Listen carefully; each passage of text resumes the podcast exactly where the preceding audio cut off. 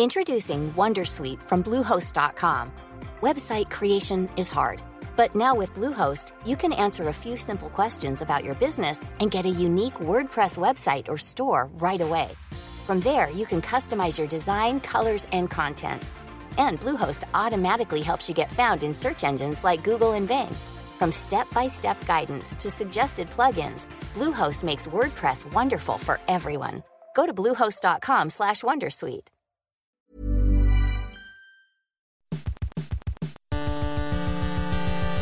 UK Tech Weekly Podcast.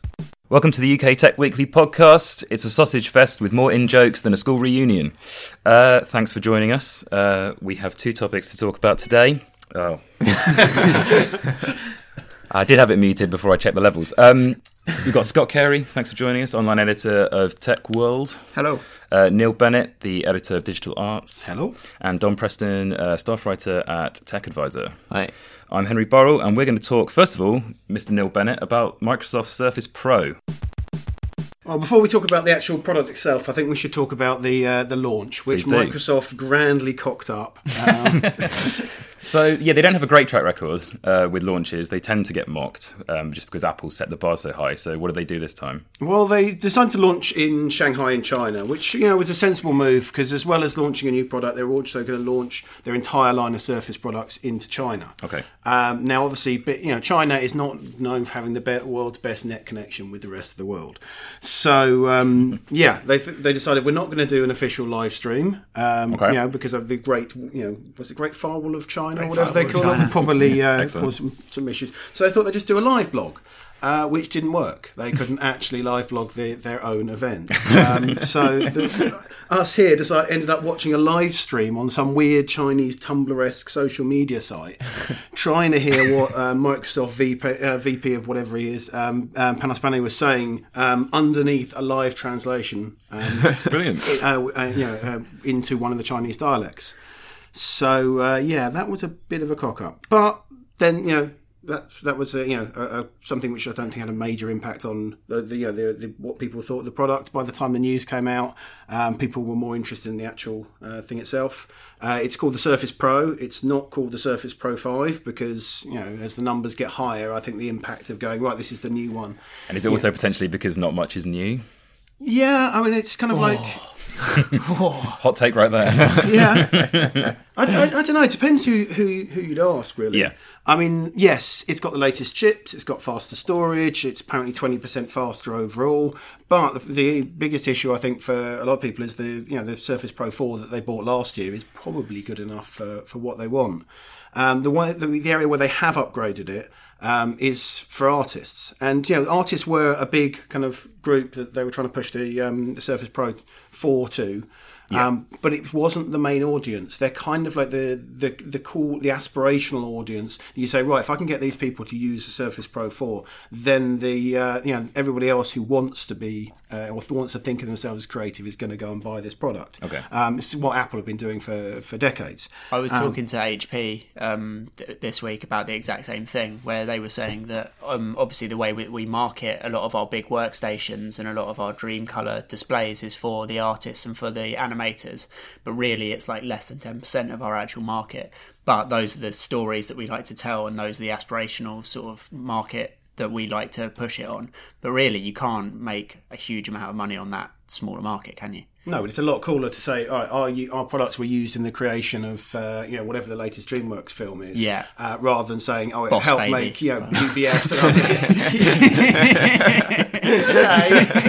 Actually, you know, um, I remember, uh, you know, going with, with HP uh, to Cannes, which you were talking about, Yeah. and uh, the big production was, was Over the Hedge, starring uh, Oh, yeah, a, a no. barely remembered animated film with Yeah. um, Bruce Willis and uh, Nick Nolte and uh, who knows. But in reality, it's getting used by like architects and like Financial services. That's that's where the real money's made. That's where all the kind of big workstations go into. But again, no one wants to read a story. Um, well, a, a story that's about how much you know. I don't know. Barclays have, have used Yeah. these workstations to make billions of pounds Yeah. of profit through trading, or here's how it was used to make a cool film. You know, which is kind of the the more fun more fun product.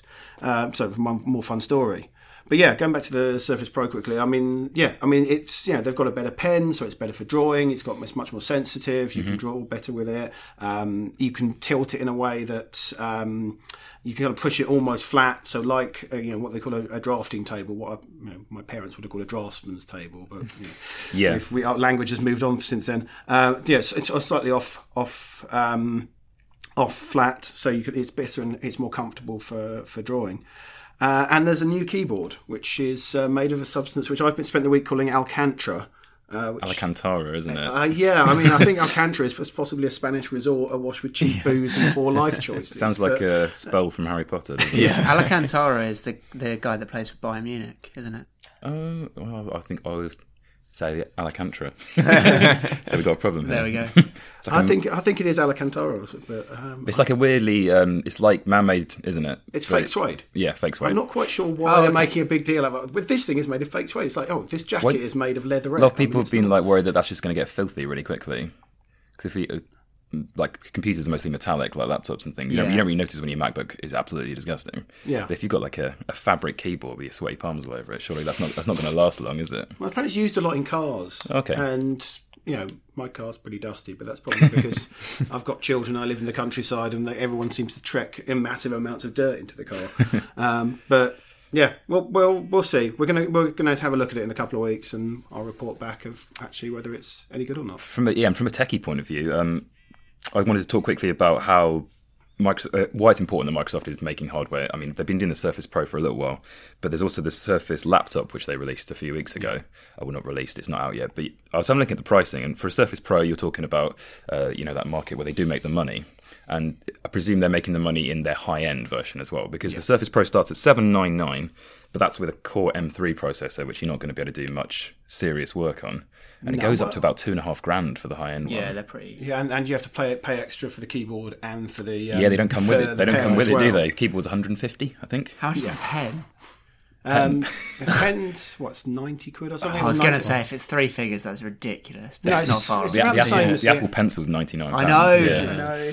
Um, and yeah, then the Surface laptop is uh, 979 with a Core i5, but it's a bit cheeky because it's the low power i5. It's not the real thing. Um, and that only runs uh, Windows 10S, which I don't think we've talked about on the podcast before. But yeah, so the Surface Pro will, will run for Windows Home or Pro. But I think it comes with Pro. But yeah, the Surface laptop only runs 10S, which is a new operating system. We, we can only download apps from the Windows Store. And I think that's a weird move. Um, they've been targeting it at um, sort of the education market, where in the US at least Chromebooks are, are dominant, um, and also to students. But for a thousand pounds and a laptop, you basically can't install any third-party applications on, and will you can't change the default browser, so you have to use Edge for everything. Oh, God. Edge, is, Edge is also terrible. See, but it is a big deal, isn't it, though, that Microsoft is making hardware because it, it failed so miserably in the phone market. Is this is this uh, encouraging for, for, for them? I think it's encouraging, um, yeah, for pushing things forward. I mean, the reason why two and ones got big is because Microsoft made such a success out of the, uh, out of the, you know, the original Surface Pro three and then then the four. Yeah. and it's something where they, you know, I mean, they, they built that market. I mean, yes, there've been accusations that they basically built that market by giving away a lot of uh, Surface They Pros can for, afford it. for for three for free. I mean, that's a that's a rumor where I have no.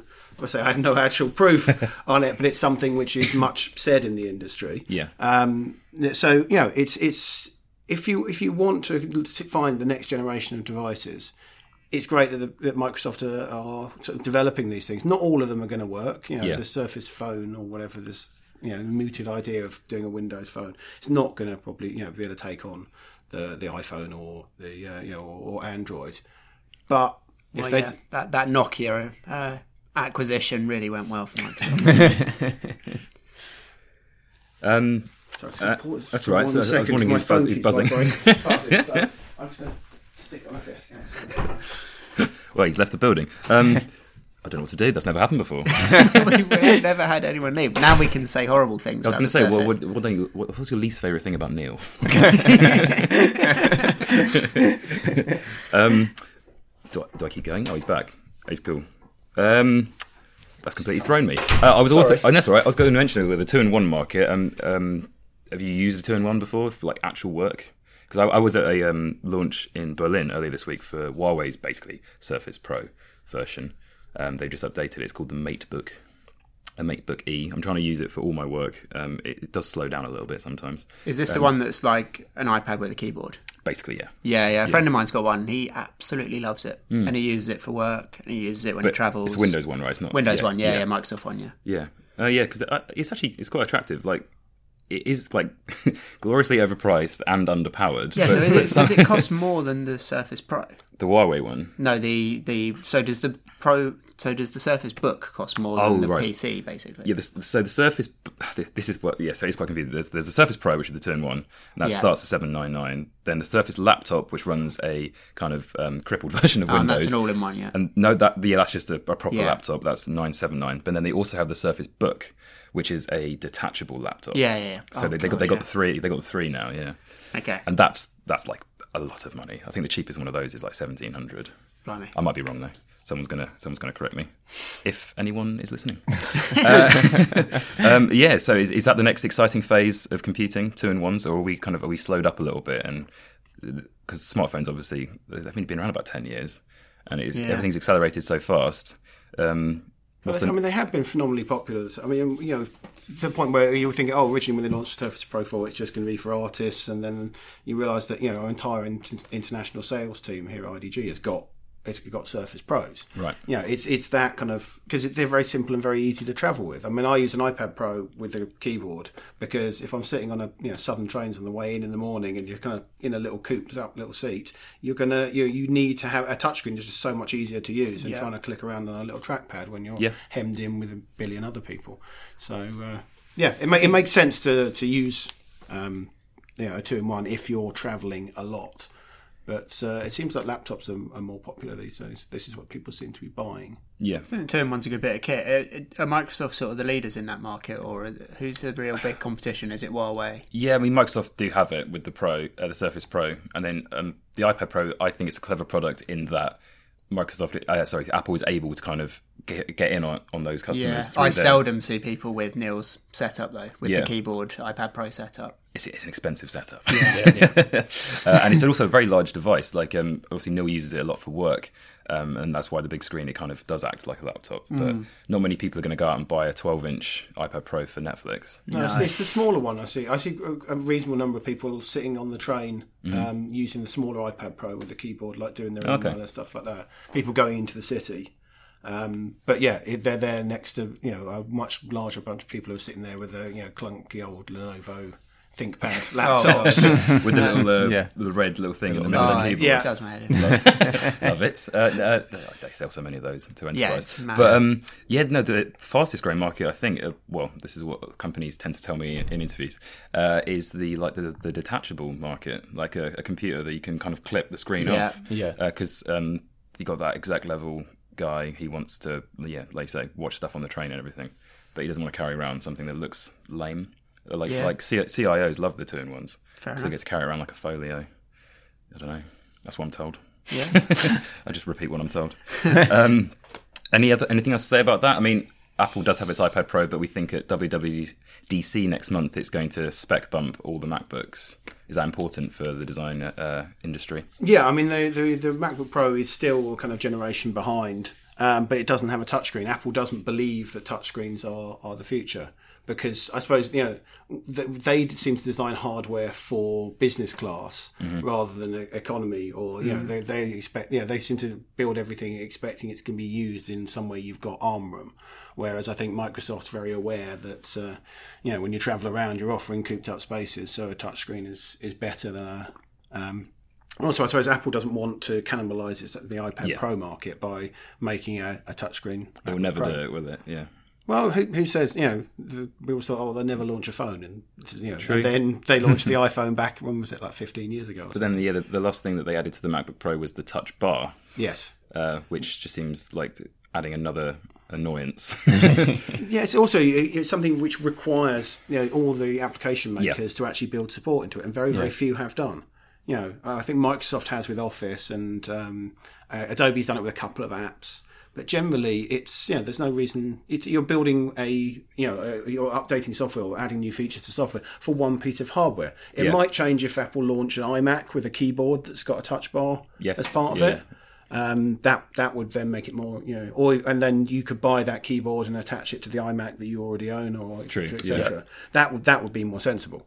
Um, but yeah, at the moment, there's barely any support, and you know those, those application makers are also being asked to add um, support for things like the dial that comes with the Surface Studio, and actually actually works Yep. with the Surface Pro as well, which is a little sort of hardware um, hockey puck shaped thing which you can use to kind of twist and control. So if you're trying, you know, if you've got and all you know if you're adobe for example and you've got microsoft saying can you support this device? which works on a number of different things. And um, dell does um, it's built into windows the support for these hardware devices. Dell's doing its own one um, as well. And you've got so you've got quite a lot of devices there that can use that. And then you've got apple saying oh we've got one laptop. Can you build support for a, feature that's built on just this one laptop? I think we know with you know adobe and those guys are going to and that's encouraging for for companies like Microsoft as well, um, who've been out the hardware game for so long, and now Apple has potentially misstepped with that touch bar. I think anyway. The only people I've seen using that computer are journalists who have either forked out for one or it's on loan. I'm not seeing. I'm not seeing a single one. I've not seen one. No, I've never seen. But then again, then again, that's because to come full circle, yeah, you don't want it on the train, which is where you you see all these devices anyway. And also, designers, yeah, it replaces their function keys, and designers use function keys because you always Yeah. have shortcuts. You know, Yeah, like so it, isn't there the thing? Yeah, it, obviously you can turn down the volume on a on a Mac function row, but on this new laptop by default you have to do two presses to get there. It just kind of complicates simple simple things. yeah. Whereas most laptops, you know, you've got up and down volume control. You know, having be able to use a slider using your finger over, you know, using a, like, like two buttons to put the volume up and down is not a step forward in technology. Way worse. Yeah, and it's just so expensive as well. Yeah. it's like seventeen hundred, I think. Mm, fun times. Thank you. Anything else to add on that, Neil? Or should I No, ask that's my? that's that's it. I mean, yeah, you're quite right. There is there's not a huge amount of new stuff with the Surface Pro Five, but uh, yeah, we want to see more launches where they all go horribly wrong. So. They are quite funny. I mean, they're a pain for us because we don't know, know what's going on. Um, if you're in the office, but it is also quite funny. Thanks, Microsoft. Uh, quickly go around the room. Neil, are we just scratching the surface, or what lies beneath? I've got no idea what you mean by that. Couldn't come up with anything. It never matters. But I'm going to go with Just I- scratching I, the surface, or what lies beneath? I'm going to go with what lies beneath because I quite because I quite like the Surface Pro Five. Okay, that's the bad one. But anyway, you got Dom. Uh, scratching the surface then, if that's the good one. Thank you. Uh, what lies beneath? Excellent. A terrible film, in case you're interested. Uh, cool. Coming up next, a little bit about film uh, with Cannes and Netflix. Scott Carey, you've been rubbing elbows with all sorts of big wigs and hot, hot knobs uh, down down at Cannes, haven't you? I have. I Yeah. have. I've been on the Croisette this week. As a person with a very deep voice, I'm hired all the time for advertising campaigns. But a deep voice doesn't sell B2B, and advertising on the wrong platform doesn't sell B2B either. That's why, if you're a B2B marketer, you should use LinkedIn ads. LinkedIn has the targeting capabilities to help you reach the world's largest professional audience. That's right, over 70 million decision makers all in one place. All the big wigs, then medium wigs, also small wigs who are on the path to becoming big wigs. Okay, that's enough about wigs. LinkedIn ads allows you to focus on getting your B2B message to the right people. So, does that mean you should use ads on LinkedIn instead of hiring me, the man with the deepest voice in the world?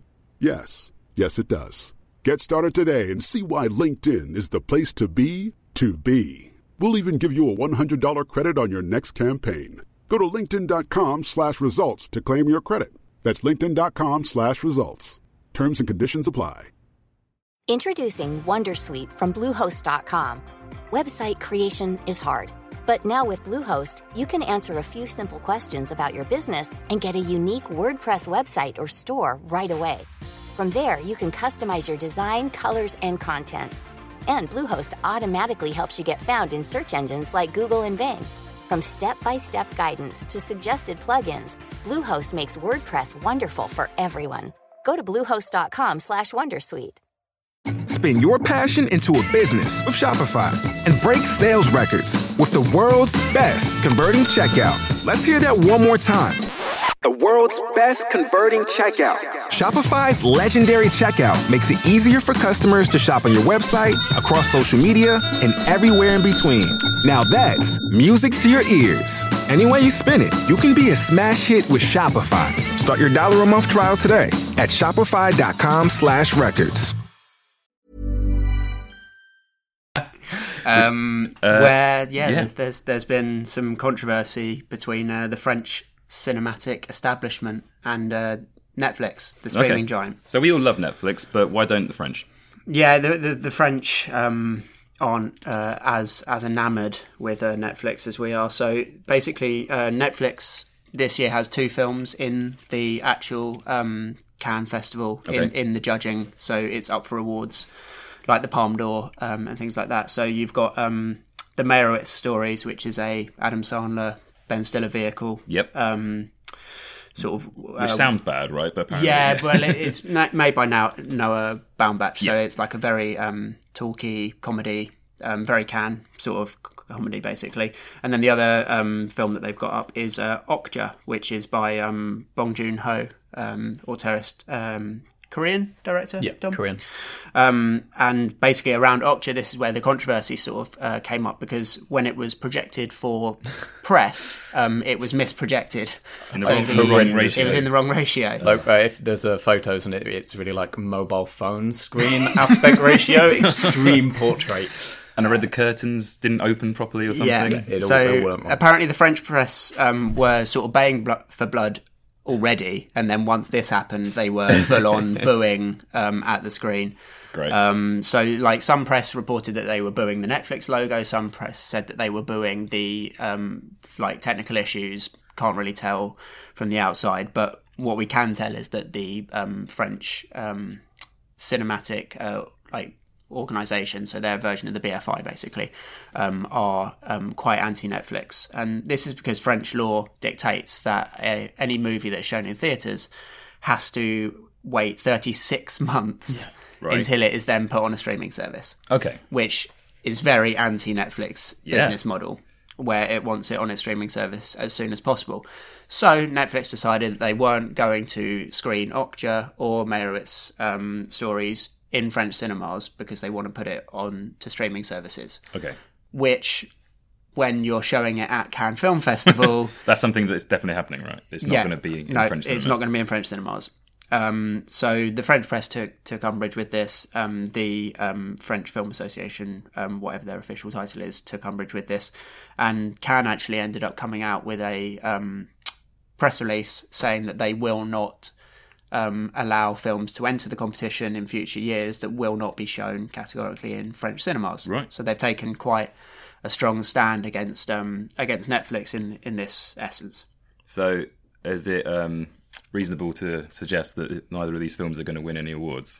Well, it's definitely sort of dented their um their their holding in terms of getting awards. That I mean, neither would probably have won anyway. I mean, Okja is a very I haven't seen it, but it sounds a very strange film, um, even by Cannes standards. It's about um, Tilda Swinton, um, who uh, develops a strand of um, uh, super pigs. Great. Right. So giant pigs that can be farmed for uh, food, but then a young Korean girl falls in love with the pig, um, and then it becomes sort of a weird adventure movie where um, a bunch of people are trying to protect, so animal protectionists, Yeah. and um, also um, Jake Gyllenhaal in a really strange role is trying to protect the pig, and then Tilda Swinton and all her corporate lackeys are trying to kill the pig.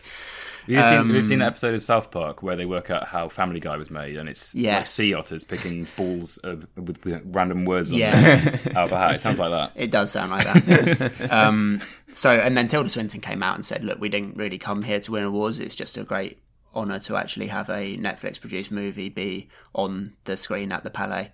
Um, Was she, so- was she booed for saying that?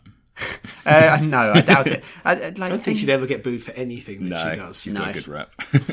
Um, so I mean, there's there's definitely two sides to the coin here. There's there's there's obviously a very um, a very simple debate to be made. It's it's whether you side with Netflix and you say that basically these movies um, can be screened like straight on Netflix. They don't have to be put in cinemas, um, and it's just good that they're supporting you know mid-range uh, auteurist filmmakers.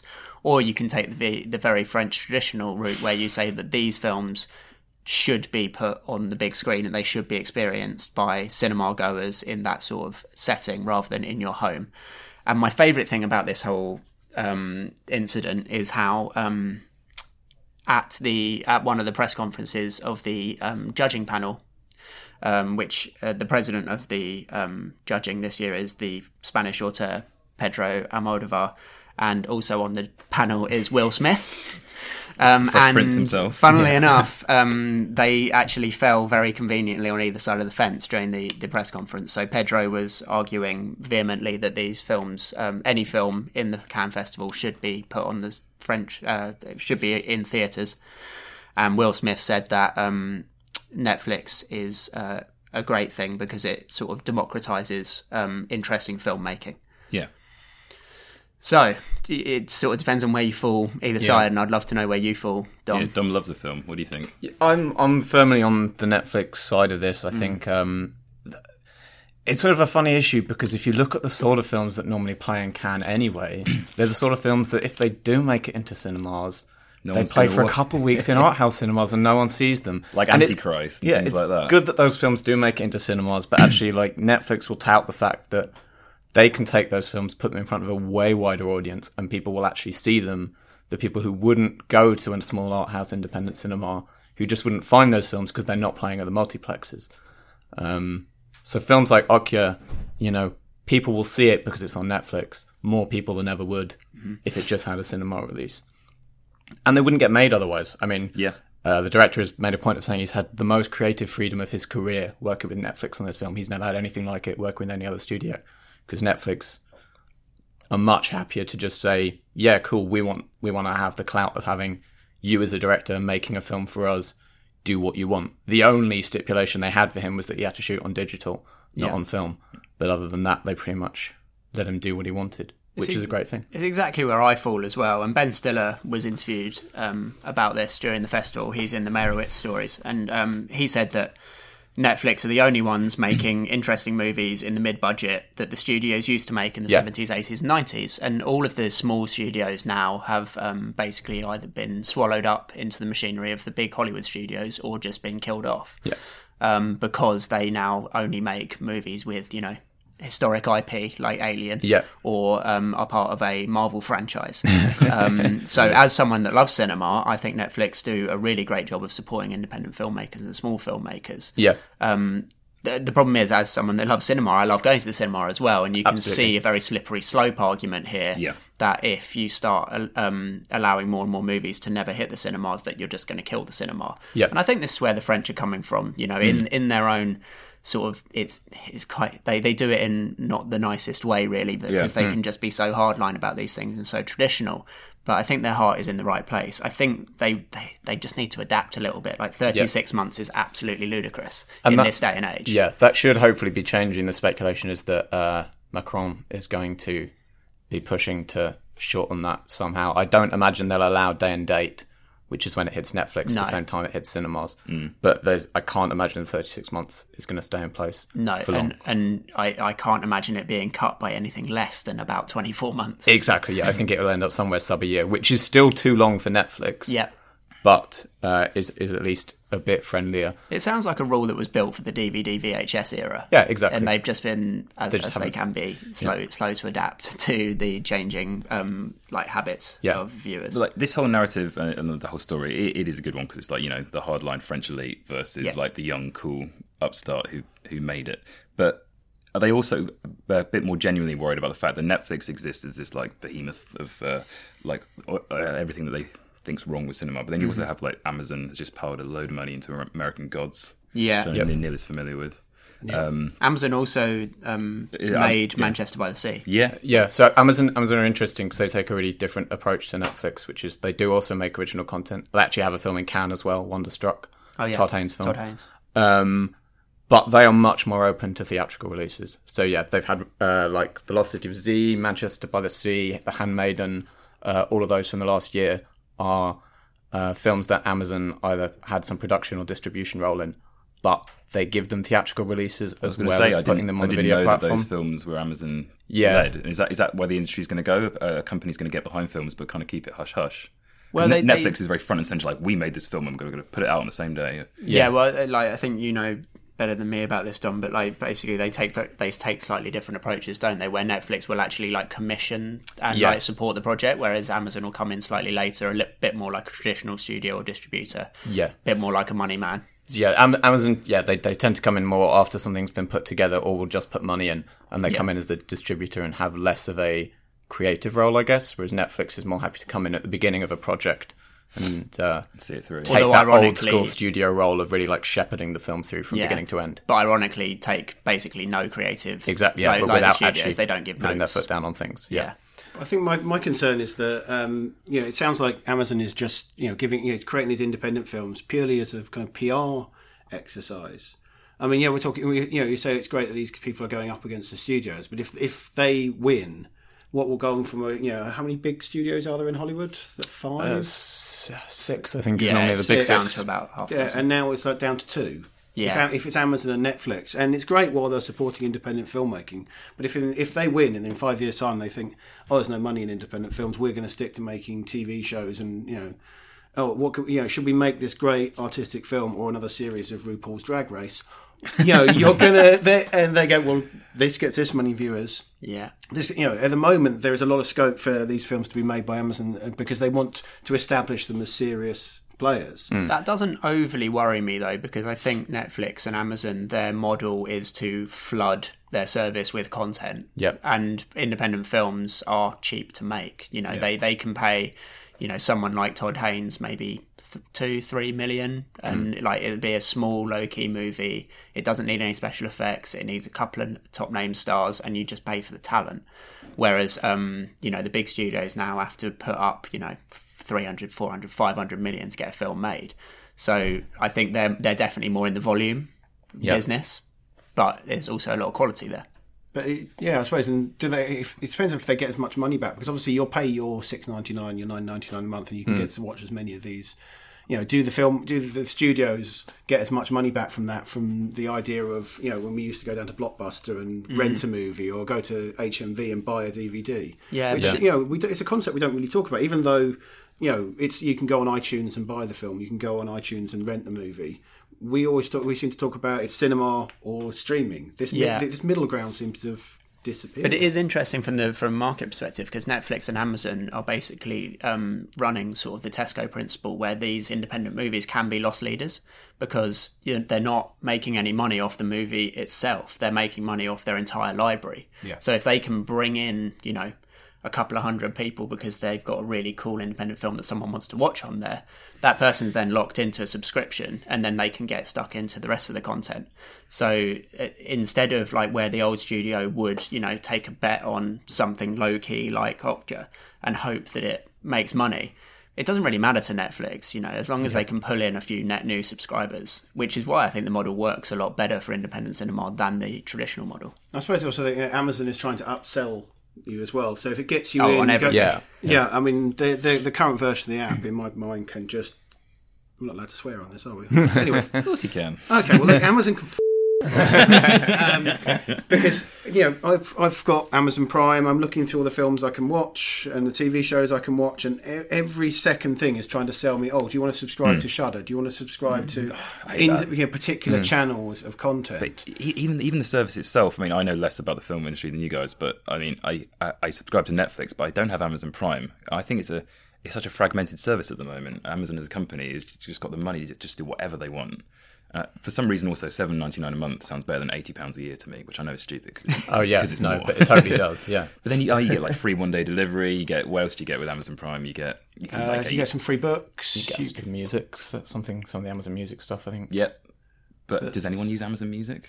I have no idea. No, they're advertising a lot at the moment. I saw a stat the other day that a ludicrous amount of American consumers are Amazon Prime subscribers. Really? Oh, Um, touching fifty percent.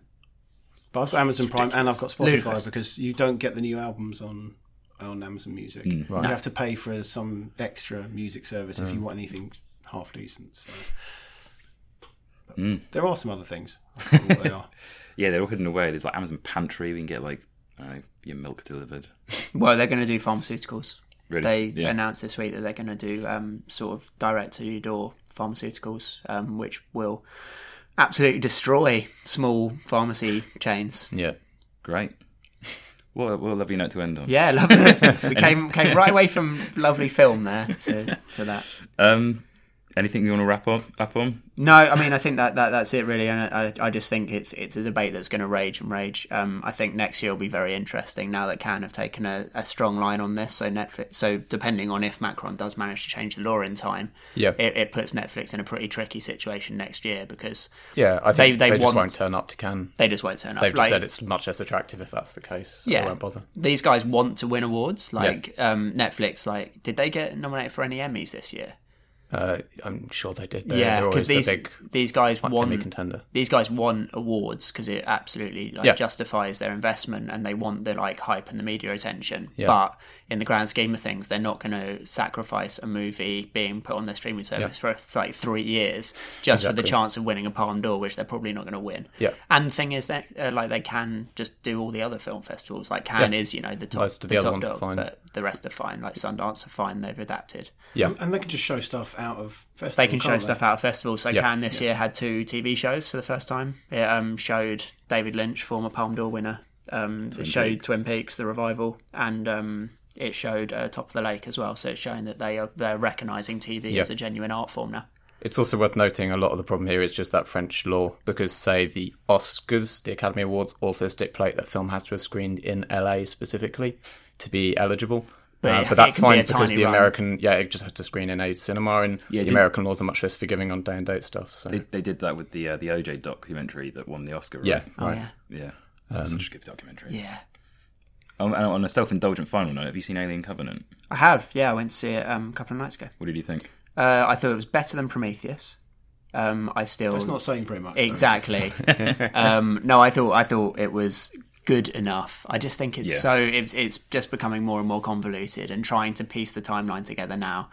Because it's like basically just appealing to really hardcore fans, and um, I'm not sure the franchise has got much further to go. Even though he's slated to make three more, Three more. three more. Because the problem they got now is that he's, it's all prequel, but it's kind of also weirdly a sequel because it's explaining things as well. Yeah. And then Yeah. like, if, oh, I just don't want them to touch Ripley. I don't. I don't want them to go terrified there. of it. yeah. like, the beauty- Please don't. I don't want it to be like David's um, dad or something. I like, know. I don't want that to happen. I don't really care about the mythology. I mean, you know, the, fir- the first film is a pretty straight along the line horror movie. Second film is a western. Yeah. I don't need a space opera. I just want to see lots of you know lots of aliens or so- you know in the dark, which is another problem with the, the um, Covenant. Most of it takes place in sort of bright lights or daylight. Yeah. and It's, Yeah. and it's like that's not Alien. I um, that's the great thing about mythology though, is when it's mysterious. Yeah. and once you start explaining the mythology, it becomes much less appealing. Um, and although fans always strive for those answers, once you get them, um, it, I think David Lynch actually, as we're on Twin Peaks, said that Mm. it's like killing the golden goose, the goose that lays the golden eggs. Yeah. Once you kill off that mystery, you've killed off your your IP, basically your franchise. Yeah, Um, can I, we- d- I don't really know where it's going to go from here. I did find it interesting that the way that AI in the Alien movies is shifted. Like, so in the first couple of movies, the or was it just one of them where the droid is actually like the good guy Uh, it's in Aliens, in Aliens? Yeah. and then again in Alien Resurrection. Yeah, and Yeah. now, um, spoil mild spoiler alert: the um, David, the android, is the villain of the piece. Um, Yeah. and that just shows, like, I think the way the public perception about AI has sort of shifted. But that's Yeah. how it was in the- the first Alien. Yeah, Ian Holm's yeah, yeah. character. Ian Holm's, is- yeah, right bastard. Yeah, yeah. which may be why they're linking it up that way. Yeah. Because like they were evil before, and then they evolved to be just programmed nicer. Yeah. But yeah, I think that what you were saying, Neil, is that the problem with the, the most recent Alien movies is that they can't really pick their lane. So I think Prometheus and, and Covenant both um, want to be horror movies, they want to be action movies, and they want to do the like deep mythology, like the sort of stuff you talk about in your philosophy, like undergrad course at uni. um, and trying to blend all three together just becomes a bit of a mess. And that was the beauty of the first two movies that they were distinctly action western or horror movies, and they were good at it. Yeah, and it's kind of like it makes me slightly worried for the, the next Blade Runner film. It's like if that uh, answers the question once and for all whether Deckard is a replicant or not, Yeah, then it's yeah. it's all over. It's oh, it definitely will because Ridley Scott has a very firm view on which way it goes. He Uh, but absolutely I- knows what he thinks, and I, I'm confident this will I don't make that clear. care what he thinks. No, I know, but yeah, that's I what this film will do. Once, He- once Do you, you think- release a piece of film, release you create a piece of art, you have to let go of what people, uh, you know, perceive it. That's I know, think I think Ridley Scott, like I re- he's seventy nine. He's, he's just going to die soon. He's just he's just getting all his ducks. He's just getting all his ducks in a row. He wants to finish everything off. I reckon I've Gladiator two when it was all it was all a it. dream. Yeah. no, they, they were Russell nuts Crowe's- for Gladiator 2 once. Totally crazy. It was going to be Russell Crowe being brought back to life by the Roman gods to kill Jesus. I was joking. And then he was going to appear, and like it would have a montage near the end of like Russell Crowe fighting in like every war throughout history.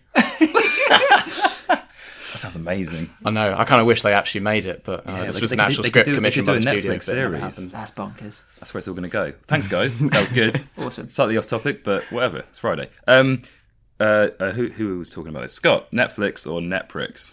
Uh, Netflix. Neil, Netflix. Dom. Definitely Netflix. Oh, sweet. They're Non- going to win. Yeah, they they already have. Yeah. Thanks for listening. We'll be back next week. Say goodbye, guys. Thanks, guys. Bye. UK Tech Weekly Podcast.